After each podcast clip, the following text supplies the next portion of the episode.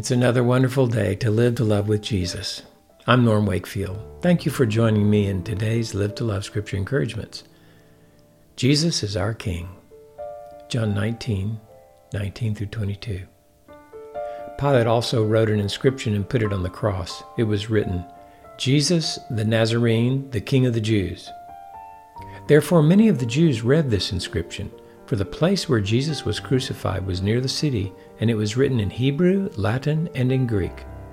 So the chief priests of the Jews were saying to Pilate, Do not write, the King of the Jews, but that he said, I am the King of the Jews. Pilate answered, What I've written, I have written. What was the purpose of the inscription that Pilate put on the cross? It was to show the world what happens to people who commit crimes against the Roman state. The crimes of the criminals certainly were also posted. In Pilate's mind, he was ridding the world of competition to Caesar, Herod himself, and Rome.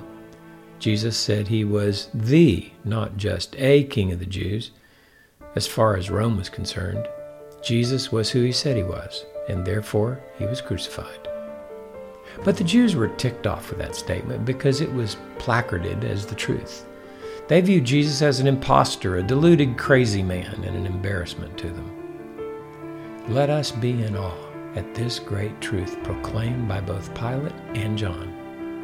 What occurred that day on Golgotha was the revelation of a new kind of king, a king who conquered the enemies of his people by dying for them.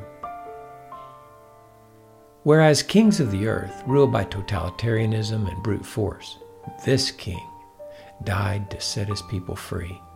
He did not lose his kingdom that day, he established it by his love. And so we learn from this that to live with him, we die. To reign with him, we serve.